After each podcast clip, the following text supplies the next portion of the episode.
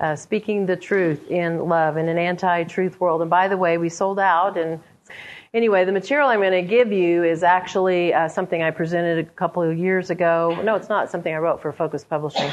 And um, so it's uh, not in its entirety because if it were, we would be here for a long time. But uh, in the booklet, you will find a lot of helps in the back, especially uh, if you're encountering a very difficult situation with an unbelieving husband or an obstinate husband or a difficult person, I'll give some examples uh, in the back of the booklet on how to really make this practical for a very hard situation, speaking the truth in love.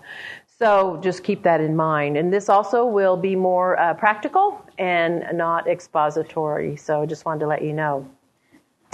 So now that we're living out God's truth by remembering to be dedicated and disciplined and holding fast, we're going to uh, learn a little bit, hopefully, about speaking the truth in love in what I call post-truth world. Rebecca calls it anti-truth, but same thing, right? And uh, so, as I mentioned, this will not be, uh, will be various passages. Um, as a pastor's wife, used to be my, my, uh, I don't know which one of my kids, I think it was Charles, my son said, Mom, you're retired now. You're no longer a pastor's wife. But I was for uh, 46 years. Uh, so, anyway, as a pastor's wife, biblical counselor, um, discipler of women, there's a phrase that I probably use more than anything else when I'm trying to help someone in a difficult situation. And uh, the phrase is, you need to speak the truth in love. And uh, this might be an answer I give to a wife who doesn't know how to confront her husband or her child, uh, to a church member that doesn't know how to confront another church member, uh, an employee who doesn't know how to speak to her boss about an issue at work, uh, maybe a family member that doesn't know how to talk to another family member, uh, or someone who's unjustly accused or uh, confronted, maybe even a customer who's dealing with a business that is demonstrating a lack of integrity. Uh, I've had to do this several times with uh, the local telephone company or cable company. I've had to speak the truth in love when they're not, uh, you know, they they're living in an anti-truth world, and that's what they act like. And they're trying to squeeze every penny out of you. So how do we do that as Christians? And these are just a few of the scenarios in which speaking the truth in love is greatly needed. Now, there are a number of things that make it difficult. And I'm going to attempt to clarify and address some of those issues.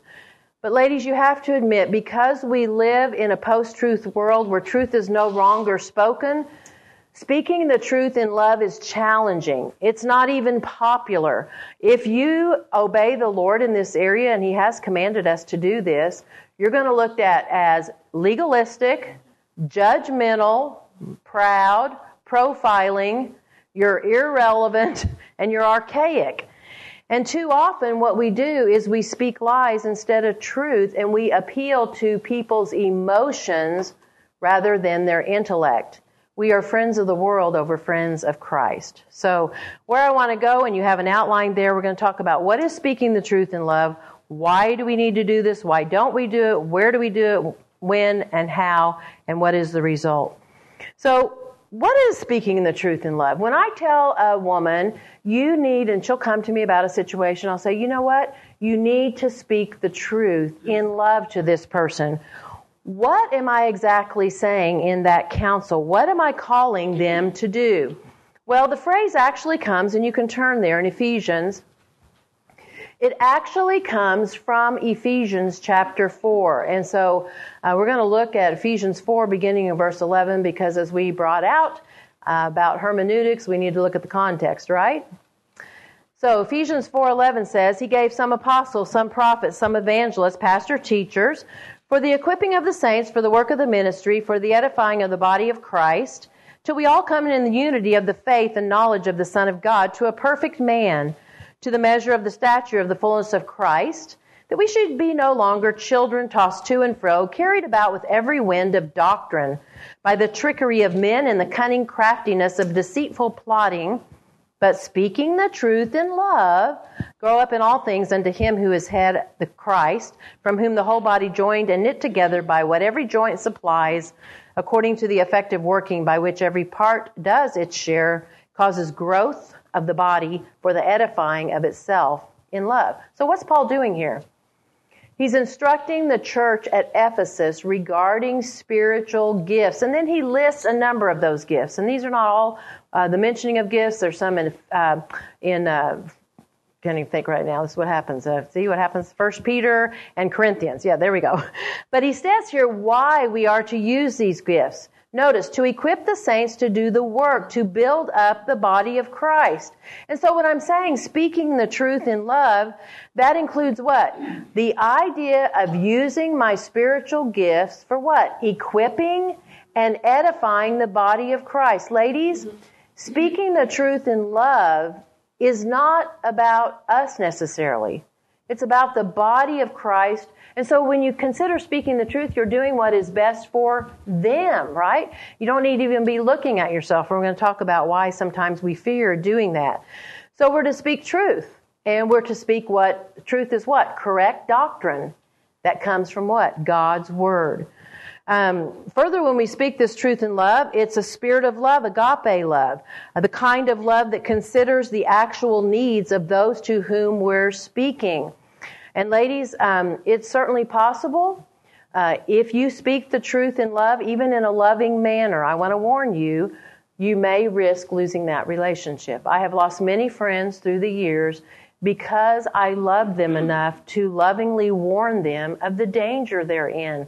And uh, as my friend who mentors me said, Susan, don't ever shy away from confrontation, but make sure when you are confronting or exhorting someone that you do it with a white glove. And so what she was saying is you need to be tender and gentle, and we will talk about that.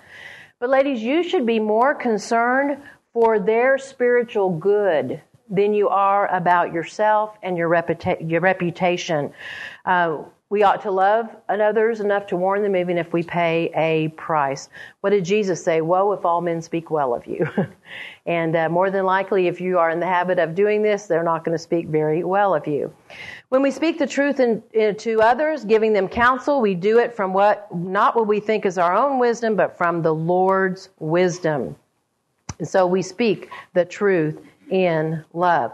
In fact, he goes on in Ephesians to say we are to speak in a truthful manner to our neighbor. This isn't uh, necessarily those who live close to us, but it would include them. So a neighbor would mean anyone. But in the context here, he's referring to believers because notice what he says. We're members of each other. And so because we do this, because we are part of the body of Christ.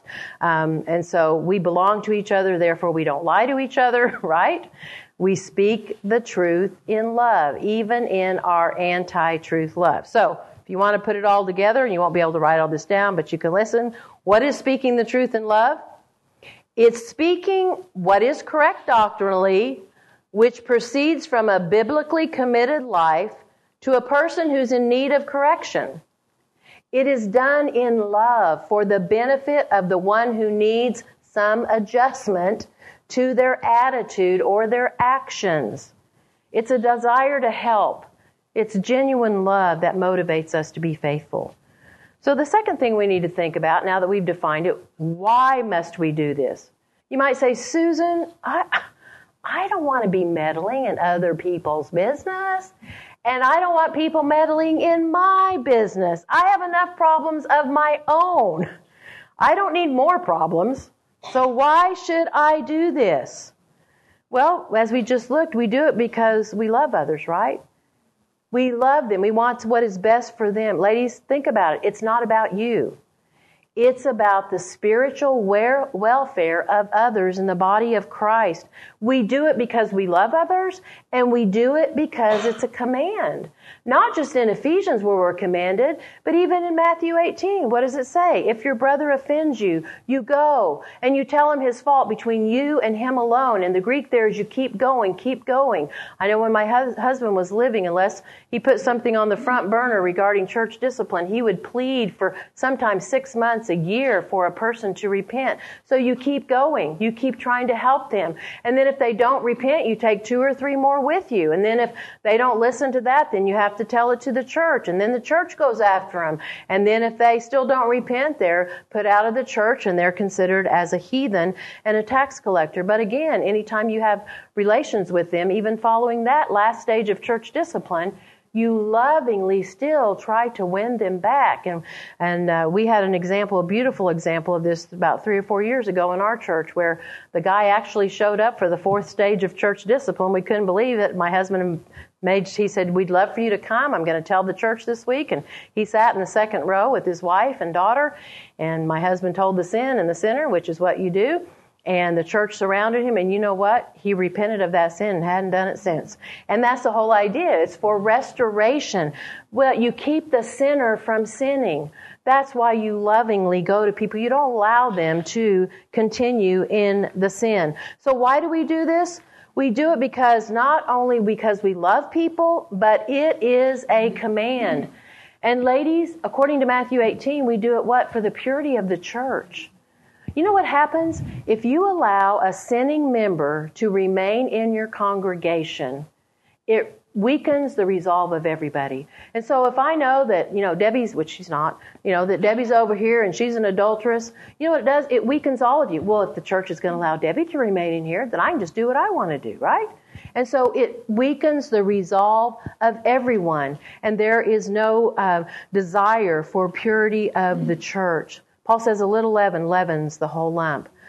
Another reason we speak the truth in love is found in James 5. You don't have to turn there, but it says, Brethren, right at the end of James, after he's given like 54 commands and many tests of how you know for sure if you're in the faith, he says, Brethren, if you see anyone wandering from the truth, in other words, no one's, you see someone, they're not living like what I've just written, and you turn him back, you know you've turned a sinner from the error of his way, and you save his soul from death. So, ladies, saving a soul from death, helping someone to turn from the error of his way, it's a worthy reason for speaking the truth in love. And James says we also cover a multitude of sins, which means the sinning stops instead of it continuing and being exposed before others. Ladies, that's the beauty of Matthew 18. You stop it immediately in that first encounter, and then nobody else needs to know about it, right? In fact, when people come to me as a pastor's wife, uh, a former pastor's wife, I'm retired now, but anyway, and say, hey, did you know? I say, hey, did you, have you gone to them? You shouldn't be coming to me. Matthew 18 is clear. You don't go to the pastor's wife, you go to the person, right? And hopefully that takes care of it, and then you don't even have to know about it. And uh, what a relief that is for us as pastors, uh, pastors' wives, I mean. Okay, so why, why do we speak the truth in love? We speak the truth in love because it's a command. We speak the truth in love because if we don't, it affects the purity of the church. And we speak the truth in love because it has powerful potential to stop the sinner from sinning and keeps those sins from becoming further exposed. Ladies, that's a marvelous reason, reasons for speaking the truth in love. Now, why don't we speak the truth in love? I'm sure all of you could give me your reasons. Why don't you speak the truth in love? I will tell you, one of my concerns for years has been Christians that will not do the right thing. You know what they do do? They come to others and they gossip. Did you know that this is going on? I want, in fact, Doug would say, they come to me so they can, so I'll tell him. So they probably go to Rebecca so she can go to her husband. And so that's just what the nature of the beast is. But ladies, that's not the right thing to do, to gossip and slander about the person. Another thing we do, we avoid the person. Uh, or we resent the person. We even hate them in our heart. Ladies, these are all wrong, sinful ways of handling difficulties and offenses. We have to do the right thing. So, why is it we don't speak the truth in love? Why do we allow offenses to go on for so long? The first reason, the one that I find the most in the counseling room or discipling, is this we don't speak the truth in love because we fear man. We fear man. We are afraid losing friendships, straining relationships. Ladies, listen very carefully. This just compounds your sin. we are not to fear anyone but him who is able to kill both soul and body in hell, right? The commands in scriptures are clear. We are not to fear at all. Uh, Paul warns us if I seek to be a servant of man, then I'm not a servant of Christ. If I seek to please men, I am not a servant of Christ. In fact, as I've said, Jesus even warns, don't fear them who kill the body, but fear him who can kill both soul and body in hell. In fact, I remember years ago doing a word study on fear uh, because I had a lot of fears. When I first came to Christ, that was one of the other things, besides the, all the other sins I was involved in, was a lot of fear. Had a fear of flying. I had a fear of thunderstorms. I had all these fears. And and thankfully, I had two women that discipled me, that lovingly confronted me. Some of you have probably heard the story about my fear of flying. And, uh, and the, one of the ladies who mentors me, and one day she called me and asked me if I was home. And I said, Yes, I'm, I'm home. And she said, Well, I'm coming over. And I just been, I was a baby Christian, maybe six months old, a year old in the Lord. And, and I hadn't started writing or traveling or any of that stuff yet. And uh, she came over. She knew I was afraid of flying. And she came over in her three piece suit and her big purse, and she was from Atlanta, even though she lives in Oklahoma.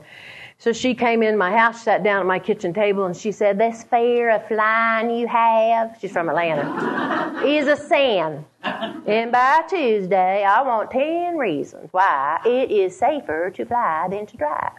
And then she she grabbed her purse and went out my door and I thought, I don't like her. I, I, I really don't like, I was so, I was really angry. And so I thought, well, I, you know, I really had an affection for her back then. I thought, okay, I'm going to have 10 reasons why it is safer to fly than to drive. And I presented them by Tuesday.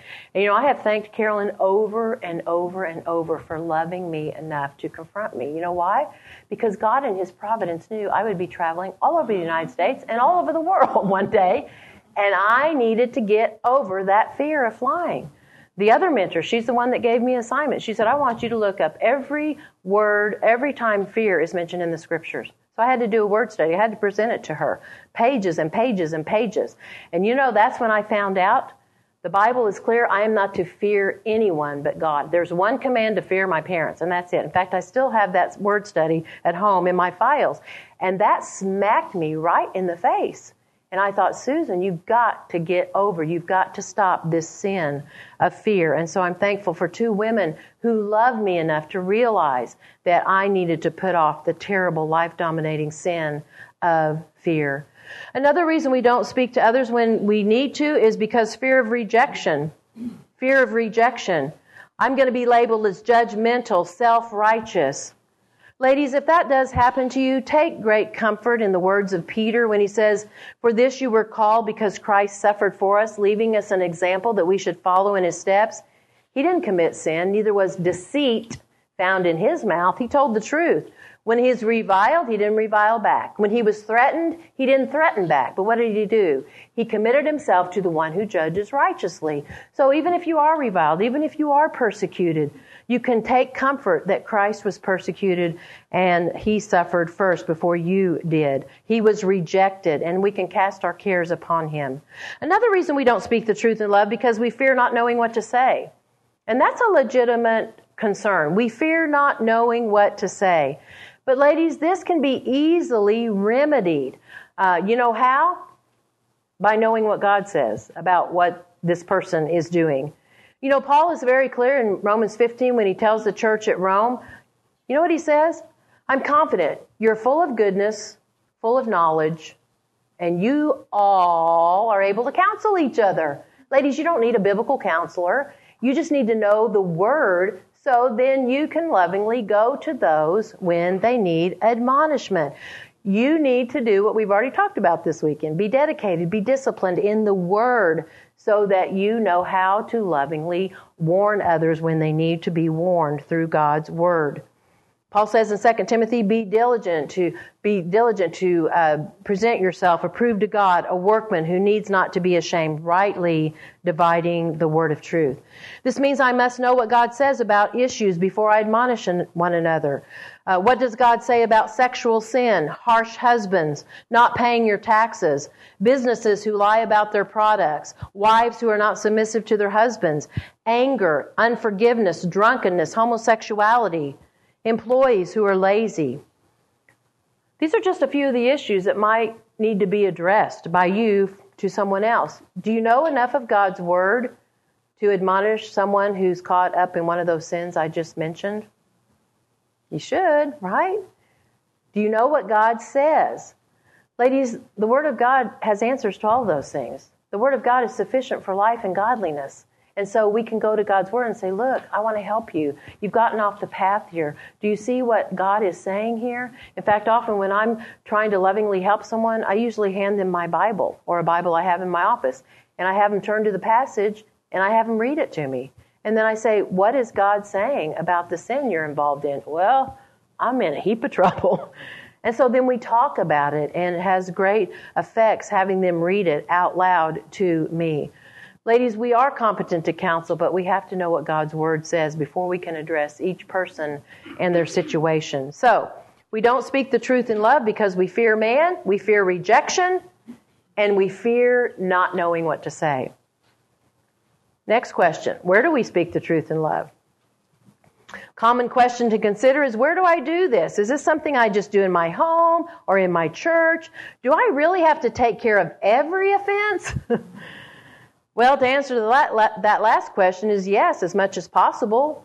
Uh, Paul put it well in Acts 24 uh, 16. He says, I strive to have a clear conscience before God and men. Romans 12 says, as much as possible, live peaceably with all men. So, with that in mind, the answer to where we speak the truth in love is answered in four categories. We do it in our heart, our home, our houses of worship, and our hostile world. First of all, our hearts. Ladies, this is very important.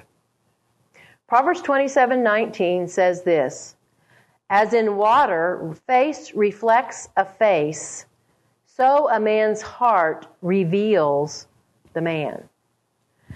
Ladies, how can we help someone else if we're not honest with ourselves first? Before you lovingly confront someone, you need to make sure you clearly see the issue. Make sure it's not just a preference. Make sure it is a sinful offense. Make sure you're not clouded, and this is especially true for wives. Make sure you're not clouded by resentment or bitterness towards your husband before you lovingly confront him. Take a good look in the mirror. As Matthew 7 says, Judge not, lest you be judged. For what judgment you judge, you will be judged. Why do you behold, you know, the little tiny speck of dust in your brother's eye when you have a two by four in your eye? So get that two by four out of your eye in other words, clean up your act first, then you can see clearly to help your brother with that little speck of dirt in his eye.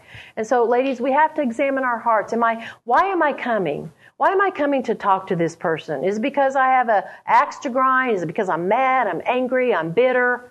Or is it because I'm looking them as needing help? I'm concerned for them and the glory of God and the testimony of not only them, but the testimony of Christ. And so speak the truth in your heart. Uh, really ask yourself, what is my motive for what I'm doing? Once we have done the self examination about our personal sin and are confident we have pure motives, then we're ready to prayerfully and humbly approach our brother or sister in the Lord. Number two, we must speak the truth in our homes. Now, ladies, this does not mean you have to say everything about everything in your home. My husband used to say, you know, you don't always have to express your opinion, Susan. So I quit spec- uh, expressing my opinion, and then he said, why are you so quiet? And I said, well, because you told me not to ever express, or no, express it so much. But a wise woman will taste her words before she speaks them. Um, so that it means that if a child or a spouse or anyone living in your home has an ongoing pattern of a wrong attitude or wrong action, then you speak the truth in love. And yes, listen carefully. This includes a wife to her husband. I don't know where we got the idea, but somewhere along the line, some people teach that a wife is never to confront her spouse. I'm not sure where that came from, but not from the Word of God. In fact, I remember one time Elisabeth Elliot was reading a book over the radio called Me Obey Him, and several women in my church came to me and said, Have you listened to this? And I said, No, I never even heard of the book. So I bought the book, read it, and then I wrote her a very gracious letter. I still have all back home in my files, and I told her she was considered a God given older woman in my life. I really loved and appreciated her, but I said I couldn't endorse the book because the book basically said if your husband asks you to kill somebody, you kill him. If he asks you to commit adultery, you commit adultery. And if he, you never confront your husband. And so I asked her, I said, what do you do with Matthew 18, which says if your brother offends you, you go to him. And, she, and I said, it doesn't say unless he's your husband. And so she was very gracious. She wrote me back and she said, Your letter certainly has given me pause. She said, I trusted my friend explicitly without considering Matthew 18. So, you know, ladies, that's again, that's an example of just, you know, graciously. And here I was just, a, you know, I'm big old nobody and I'm talking to Elisabeth Elliot, but I was like, Whew. I'm glad we, back then we wrote uh, mails, actual letters. But anyway, I have all the correspondence back and forth and I don't want to go into all the details. That's not my purpose. But, but ladies, it doesn't say that you can't ever confront your husband. Somebody asked me or asked Doug one time, "Who holds you accountable?" And he said, "Are you kidding? Do you know my wife?" and so, but he didn't mean, you know, I do it in love. In fact, when I first became a Christian, uh, it was difficult because I was used to, as I said, pretty much he wasn't going to tell me what to do, and I had a temper, and my life was a mess. And I remember I I needed to learn how to speak the truth in love to him, how to lovingly confront him, to the point that one time I went in his office and I had something on my heart I needed to talk to him about. And when I turned around to leave after it was over, he said, Susan, and I turned around, he said, Thank you for not only the rebuke, but the way in which you did it. So I was like, yes, I've learned something. So, but it took some practice. So, um, so ladies, it is. It even includes your husband, and it includes your child. Uh, children are told to obey their parents. They're to honor and respect their parents. So if your child continues in that pattern, you have a responsibility not only to talk to them, but also uh, to discipline the child. And you guys know that. I'm not going to rehearse all those passages. I'm convinced if Christ, that Christian home today's Christian homes today are in bad shape for many reasons, and one of those reasons is we refuse to take care of offenses. We would rather hate our spouse or hate our child in our heart than to do the right thing. We would rather avoid them or lash out in anger than do the right thing. And ladies, that's not right. The Bible says way back in Leviticus, do not hate your brother in your heart, but rather rebuke him and don't allow sin upon him. And so we do take care of offenses in our heart and in our home, and we do it in a loving way. Thirdly, we speak the truth in love in our houses of worship. This would include anyone that is in the body of Christ. It doesn't have to be, now many, all of you don't go to my church except Debbie. Every one of you go to a different church. So it doesn't have to be just someone in your local body. It could be anybody who's a Christian who is sinning. Uh, I've already cited Matthew 18, so I'm not going to go over that again. But ladies, you know the process, and that is your biblical responsibility. I will say this it's very difficult uh, for me as a, a counselor and discipler of women that don't go to my church when there is a situation and it can only go so far because most churches don't do church discipline. So I can only lead the woman through a couple of steps. I had one lady who came to me one time and she said, I don't know what to do. My husband's an elder in the church and he's viewing pornography. I've gone to the elders and they won't remove him from the elder board. And I said, that's a problem. So I kept sharing with her the things to do. And finally, I was so exasperated and I said, Do you mind if I ask my husband what would be a wise thing to do? Because I'm really at a loss. So I went into his office, told him the situation, and I said, what, what counsel can I give her? And he said, That's an easy one, Susan. He said, You tell her that she goes to the elder board and says, If you don't remove my husband from the elder board, I'm going to write a letter to every member of the congregation and tell them that my husband's got a porn problem and the elders won't remove him from the elder board. So that's what she did. And guess what? They removed her, her, her, her, uh, her uh, husband really quick. Make a long story short, we found out later the pastor had a mistress on the side, and the music director was committing adultery with the pastor's wife. So no wonder they wouldn't remove the elder from the board. In fact, later on, several months later, that couple came all the way, if they lived in another state, drove all the way to Tulsa, to come to our church, and in tears, the man thanked my husband for the hard counsel he gave his wife. Um, ladies, it's all about the, of course, and eventually all that stuff ended up getting exposed, but it's for the purity of the church, the glory of God. And so we must do this, even if we have to do, and I know the wife thought this could really have some repercussions on her. In fact, she just emailed me a couple months ago. I'm going to their church uh, next year to speak, so it's kind of exciting. Not the church they were in because they left that church, but a different church. Ladies, we lovingly counsel those within the church and hope they repent. And if they don't, we put them out of the church. It's also important, don't put the going off part. Jesus says, do it quickly. Uh, when your brother, you do it quickly, uh, because if you don't, the enemy will get uh, a foothold there. So he says, first be reconciled to your brother and then do it quickly. So we take care of offenses as soon as possible. I think it's heartbreaking to see those who put off the going part off and instead they put on the gossip part, get angry, and get bitter. That's not right, and it's not pleasing to the Lord. Fourthly, we have to speak the truth in love in our hostile world. Ladies, notice when you put these four together your heart, your home, house of worship, and hostile world it encompasses what? Everybody. Everybody. Now, I want to be very clear. If you're going to speak to truth and love in this hostile, anti truth, post truth world, you're going to get hated. But hold on, because that's next, the last session we're doing. We're going to talk about getting hated. Aren't you so happy about that? And persecuted. So I'm not going to go into what we're going to go into next time, but John 15. But ladies, Jesus faithfully said, if they hate you, they hated me first. They wanted to kill him. And so you're in good company, right? You're in good company. Uh, when you lovingly confront an unbeliever about their sin, they will more than likely hate you and persecute you. Remember when John the Baptist confronted Herod? Cost him his head. You can't have her, you know, it's, you cannot have her.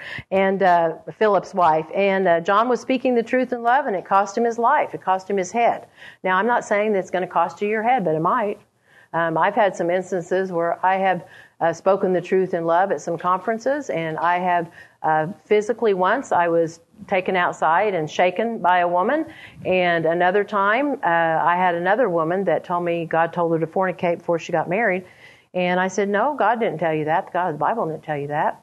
So when the conference was over, Debbie and I headed out the back door to get in our rental car to head to the airport, and the head of women's ministry was standing in the lobby, and she was physically holding this person back. And she said, run, run as fast as you can. like, okay, I'm leaving. And we did. We ran like the gingerbread man. And uh, we got in the car and when we got on the plane, I said, Debbie, call her. I don't know what was going on. That lady was waiting for me and she was going to take me out in the parking lot and beat me up. So, uh, you know, it, it might cost you. And my daughters are always saying, Mom, you're going to get killed on one of these trips. And maybe so. But, and I've had another incident with, uh, with someone, but uh, that I won't go into. It's too long. But it's pretty interesting. When it was all said and done, somebody was ziplining, fell on him, broke both of his arms. So uh, he was doing the no no offense to you guys back there, but he was doing the recording, and he he took a he took a piece out of me the next morning. But then uh, the Lord took care of that. Vengeance is His; He does repay. So uh, it might cost you, you know, it might cost you. Hopefully not your head, but it might cost you something. But ladies, it's better to suffer, as Peter says, for doing what is right than to suffer for doing what's wrong. So just keep that in mind. So where do we speak the truth in love? We speak in our hearts, our homes, house of worship, our hostile world. When do we do this? When do we speak the truth in love? Ladies, we need to consider the timing of this. We need to do it quickly. The Bible says do it quickly. And so we can't wait till we have a convenient time, or else we will never speak the truth in love. In fact, Paul warns his son Timothy preach the word, be diligent, in season, out of season. In other words, when it's convenient, when it's not convenient, and do it with long suffering. Uh, so we must speak the truth in love, and we must do it when it's convenient and when it is not convenient, in season and out of season. Um, and so, ladies, this is something that we, we have to do, and we do it in the right manner. Now, once you've pointed out the error biblically, then Paul says we are to rebuke. Uh, in fact, this is a command to admonish those who will not let go of their sin. And I know rebuke seems like, oh, that's a negative word. Um, but, ladies, that's what the scripture says. You rebuke in season, out of season, when it's convenient, when it is not. It is the loving thing to do. Remember, if you don't, and they don't let go of that sin, it will master them. It will master them. It will destroy them. Evil men do what? They get worse and worse. They don't get better. And so you've got to lovingly go and help them. Don't minimize their sin. Tell them of the danger they're in. I remember several years ago, a woman came in for counseling and she said, I've been to, I don't know how many Christian counselors. She said, You're the first one that's told me I'm in sin. I was like, Really? What are the others telling you? First one to tell her she's in sin. Ladies, what a blight on God and His Word uh, and on biblical counselors. I told her there's a difference between Christian counselors and biblical counselors. I said, I'm not a Christian counselor. I am a biblical counselor. But ladies, when we call something sin, there's always hope. There's always hope. But if you use psychologized terms when you're confronting someone, you cannot give hope or help because there's no remedy. Uh, they just keep having you come back for more and more, and they charge you more and more money, and there's no hope and no help. So after we've reproved and rebuked, Paul says we are to exhort, to bring comfort. So in other words, after you confront someone, you bring hope and help. Often I use my own self as an example. Uh, I will tell them, I'll say, you know, I used to have the same problem you're having. Let me tell you how God helped me. Let me tell you what scriptures helped me. Let me tell you what things in my life that I changed helped me. And so we always bring comfort and hope and accountability. Follow up with them and make sure that they are uh, putting into practice the things that you have encouraged them to do. And also, ladies, when we're thinking about this, remember what Paul says to Timothy? Uh, the servant of the Lord must not quarrel but be gentle. And so I would encourage you, as Paul says in Galatians 6 1, if a brother or sister is overtaken in a fault, you who are spiritual restore each other in a spirit of gentleness and meekness. And so when you go to, to confront someone, you do it in love, in gentleness, in meekness. I know a lot of people that have done it in a wrong way. You'll just make people angry. But do it in a spirit of gentleness and meekness and humility. Often I will tell people, you know, I'm coming to you today you might need to come to me next week, and I hope you do. Um, if you see something in me, I hope you come and lovingly tell me my fault, right? And so we're doing it together to help one another. Ladies, the wonderful thing about following the principle laid out here is the Holy Spirit will help them. He's a great convictor and convincer of sin. And our responsibility is simply to deliver the truth and then he does the work. Now, I will say this there might be times you have to rebuke sharply. Probably not very often, but there might be times, especially if you're dealing with a false teacher. Uh, the Bible says to rebuke them sharply, reject them. But this would only be after several warnings. You don't do it the first time. You lovingly try to help people caught up in false teaching. But if they continue, the Bible says rebuke them sharply. Um, also, there might be those involved in sexual sin where uh, you might have to rebuke them sharply because Paul says that shouldn't even be named once among the saints, sexual sin. In fact, when my husband was alive and anytime someone in our church was involved in any type of sexual sin they wouldn't repent of, um, he would say that's on the front burner. that's a fast track church discipline because if they're living in adultery, they won't repent. Uh, he usually didn't uh, put that, just let the person just keep on in their sin and stay in the church. But ladies, there are people who are endeavoring to put away sinful habits like anger, unwholesome language, and we need to be long suffering and patient in the process. Uh, you know, the Bible says we're, we're changed from glory to glory, even as by the Spirit of the Lord. And so we want to be very patient with people uh, that don't, you know, change right away. We don't change overnight. So, when do we speak the truth in love? We speak when it's convenient, when it's not, and we do it promptly. How do we do this? You might say, How do I speak the truth in love? Maybe you're wondering, How should I approach someone about an issue? Well, I would encourage you, first of all, give it a lot of prayer. Pray before, during, after.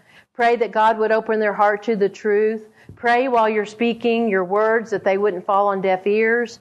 Pray afterward that the dear Holy Spirit would do the work of conviction and sin and lead them to repentance. And ladies, coupled with prayer must be patience. Patience. The Bible says, We exhort you, brethren, warn those that are unruly, comfort the faint hearted, support the weak, be patient with everyone. And so, ladies, we need to be patient, meekness, humility. Um, and as I mentioned, Paul says a servant must not quarrel, but be gentle. Um, I will say this. Um, that you would be wise in some instances to uh, there's been situations that i've been in where i've had somebody uh, come in the counseling room with me because of the difficulty of the situation. And also just because at times uh, you might be falsely accused of being harsh or unkind or whatever. And so often i've had people come in the room with me uh, and talk and as i talk to them. Uh, but i will say sometimes you have to be sharp. Uh, for example, a child maybe that won't follow your instructions and you've told them once or twice to do something and they don't, you can just get your voice a little bit louder, and uh, and you might need to do that. I remember one time I was working in our church nursery, and of course you're not allowed to spank, but uh, I was becoming a little bit exasperated with one of the little children in there. So finally I went up to him and I just put my hands on his arm and I said, "I am Josiah and Jackson's grandma." And I spank really hard, and they're just they're like, okay. And uh, man, he was a perfect angel the rest of the time. so uh, sometimes a firm tone is very effective. Uh, but in the beginning, I would encourage you be gentle, be patient with people. So, how do we speak the truth in love? Gentleness and humility.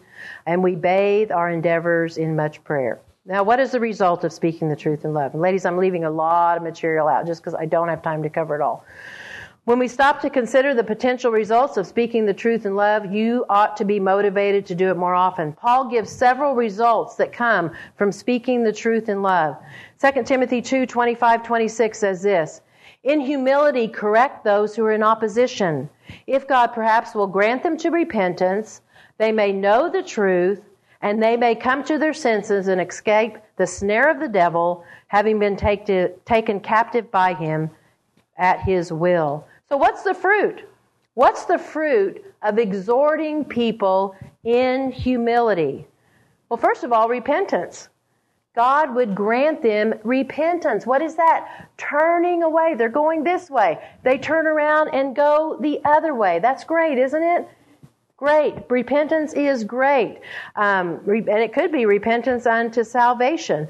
But it also could just be repentance about their sin. For example, if you're correcting someone who's involved in the health, wealth, and prosperity gospel, it's possible that speaking the truth in love to them will result in them understanding the truth of the lordship of Christ and what the gospel really is. Um, if they're in error about baptism, as Apollos was in Acts 18, they'll be, they'll be brought into the truth. If they're in error about women preaching to men, they might be brought into the truth about that. Uh, if they're in error about women being submissive to their husbands, they'll be brought into truth about that. These are just some of the examples of how, when we go speak the truth in love to someone, they change. They repent. They go, oh, yeah, you just showed me in Scripture. I see that. I've been wrong. And so they turn and they repent. Um, another result of speaking the truth in love, Paul says the person will come to their senses. It means they kind of awaken out of a deep sleep. Well, how come I didn't see this before? And uh, in fact, Paul says to the church at Ephesus, "Awake, you who sleep, and arise from the dead." And sometimes they just they're spiritually apathetic. And so you awaken them out of their sleep. Also, another result, according to the passage I read, they escape the snare of the devil. Ladies, the snare of the devil, that's a serious thing. He is, he is a trickery guy. and they are encaptured, they are enslaved by him. We cannot forget he is a roaring lion. He's walking about seeking whom he may devour. And so we help them to escape the snare of the devil. In fact, Paul ends the verse by saying he has, they've been taken captive by the devil to do his will. What does that mean? They were in such a stupor, they didn't realize they were held captive by the evil one. And so, ladies, we have to be good soldiers, good servants of Christ, do battle with the evil one because there are many that their minds are held captive by him. So, when we put all these things together, we see some truly wonderful things that can come from our efforts of speaking the truth in love repentance, knowledge of the truth, coming to their senses, escaping the snare of the evil one. These are excellent results. Ladies, as we endeavor to speak the truth to those who are in need of it, our prayer and hope should always be that repentance and restoration of relationships will take place. Now, having said all this, And again, I'm leaving out a lot of material for sake of time. And I can see many of you are sleepy. So this is always the most challenging session. I have to be realistic with you. Sometimes doing the right thing, and even doing it in all the ways I said, does not produce the results we want. Sometimes it just doesn't. But, ladies, even so, it's a good indicator you're doing the right thing. Jesus and Paul are very clear. All who live godly in Christ Jesus will suffer. You will suffer persecution. If you haven't been persecuted yet for your faith, you will be. you will be. It's a promise, right? But suffering for Christ is not a curse, it's a gift. In fact, Paul says in Philippians, it's been given to you on the behalf of Christ not only to believe on him, that's the stuff we like, right? Not only to believe on him, which is our salvation, but also to suffer for his sake. And so maybe God's calling you to suffer. I know that's probably doesn't seem like a gift. Maybe it's not something you're asking for a birthday present this year. Honey, could you give me the gift of suffering? Because that's really what I want. But Paul says it's a gift. Ladies, if you're rejected, if you're persecuted, if you're hated for doing the right thing, consider it a privilege to bear the name of Christ, the one who gave you life eternal. Don't shy away from controversy. Don't shy away from speaking up when there is incorrect doctrine being taught or wrong behavior being exhibited. Do not fear persecution you may receive because of it. Do not be afraid. It's a wonderful opportunity to prove your loyalty to the Lord and draw clear, close to Him. And as I said, I give a lot of examples of in my book the wrong way and the right way to do it, and some helps especially for difficult situations. But ladies, even though I've left out a lot of material, we really need to take heed to this. Uh, we are living in an anti-truth world, a post-truth world. We don't, you know, it's one of the blessings of my husband being gone to glory. I don't have to listen to Fox News anymore and all, you know, all the lies on. I was like, Doug, this is all lies. How do we know who's telling? Nobody's telling the truth anymore. But we, as God's daughters, need to tell the truth. There's so many lies out there in the in the world, in the government, in the news, even in the church.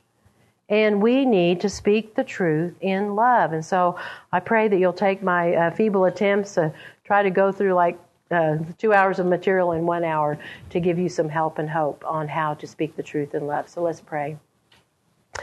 Father, thank you for this time. And I do pray, Lord, that you would uh, take these words. I know that uh, these ladies are tired and it's um, been a long day. We still have one more session. I pray that you would give them the energy and the strength they need to continue for another uh, little bit, Lord, and myself as well. And I pray that you would give clarity in this um, very important topic of speaking the truth in love in a world that has gone crazy.